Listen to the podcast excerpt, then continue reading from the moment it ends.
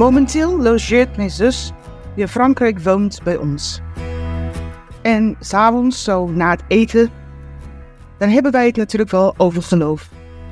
Wij zijn tegelijkertijd gedoopt, ongeveer 30 jaar geleden. Maar onze wegen en wat wij deden met het geloof was gewoon heel anders.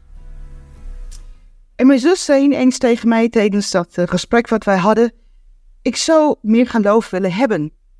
En heel instinctief vroeg ik aan haar: Maar wat, wat is het doel van meer geloof hebben? En eh, wat, wat zou je ermee doen? En ze zei: Nou, dan, dan ga ik wel preken. Je weet wel, andere mensen vertellen over het geloof. Dat is, dat is toch wat ik moet doen? En ik zei spontaan: Ah, dan moet ik denken aan een uh, uitspraak van Francis van Assisi. En hij zei: Preek de evangelie ten alle tijden. Indien nodig gebruik je dan ook maar woorden erbij. En mijn zus begon te lachen en ze zei: Ja, maar dat is bijna onmogelijk. Dat is heel erg moeilijk. En nou ja, we gingen natuurlijk wel verder met dat gesprek. Maar s'nachts ging ik wel. Um, ja, s'avonds ging ik naar bed, maar s'nachts ging ik dus wel kijken in uh, lezen om het gesprek toch al voor te zetten met mijn zus. En ik ging opzoeken, hoe vergroot je nou eigenlijk wel je geloof? Want daaromtrent heb ik heel veel dingen gehoord en uh, ja, gehoord in mijn leven, dat God een bepaalde mate van geloof geeft aan een ieder. En in mijn zoektocht uh, deze, of die nacht kwam ik tot de conclusie dat God inderdaad iedereen um, dus een soort mate van geloof geeft. De een niet meer dan de ander.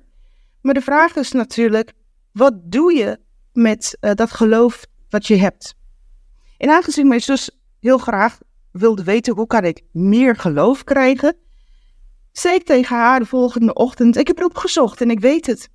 Er zijn maar twee manieren om meer geloof te krijgen. En dat is door je te verdiepen in Gods woord. Dus je Bijbel te lezen. Want ik vertelde haar de avond van tevoren hoe krachtig de Bijbel lezen is. Hoe, hoe ieder woord een levend woord is. Het geeft leven voort.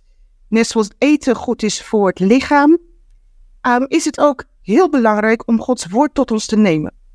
Nou ja, aangezien ik natuurlijk wel de overdenkingen doe, is het altijd een uh, gespreksonderwerp. Waar heb je het de volgende keer over? En ik was zo geraakt door het vraag van meer geloof, dat ik het echt de moeite waard vind, ook voor mijzelf. Ik vind het heel inspirerend om juist te weten, hoe kan ik meer geloof in mijn leven krijgen en wat ermee te doen. De tweede ja, manier om geloof eigenlijk wel te vergroten, is om het in praktijk te brengen. En dan kom ik natuurlijk wel weer terug bij wat Assisi zei. En dan is het ook natuurlijk wel, breek de evangelie ten alle tijden, maar indien nodig, gebruik dan ook woorden. En dat opende zo'n mooi gesprek. Want eigenlijk kan je er niet omheen. De Bijbel is soms wel de meest gekochte boek. Maar ja, heel vaak lezen mensen boeken eromheen. Dat vertelden ze mij ook. Ze lezen boeken eromheen. En ik zei, maar weet je, um, als je een boek, een Bijbel hebt, een juiste vertaling, het is gewoon ja, heel inspirerend. En dat verandert je leven. Of je nou zin hebt om de Bijbel te lezen of niet, het maakt niet uit.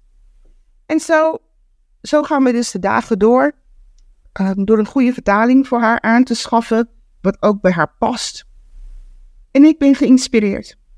Want ik dacht altijd, natuurlijk is het uh, geloof een, een gave, wat je krijgt, dat is een gave van God.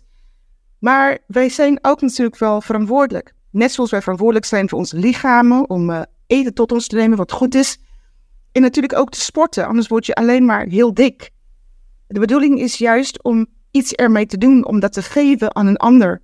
Maar op de manier waarbij anderen ook geïnspireerd raken en meer willen weten over wie die God is. Nou, dat is in ieder geval de gesprek wat ik had met mijn zus. En de komende dagen zullen we nog meer gesprekken voeren. Maar wat vind ik het inspirerend om te weten dat wij alles in huis hebben om andere mensen te raken en hun levens te laten veranderen. Dat wij het beginpunt en vertrekpunt mag zijn. En uiteraard doet God de rest.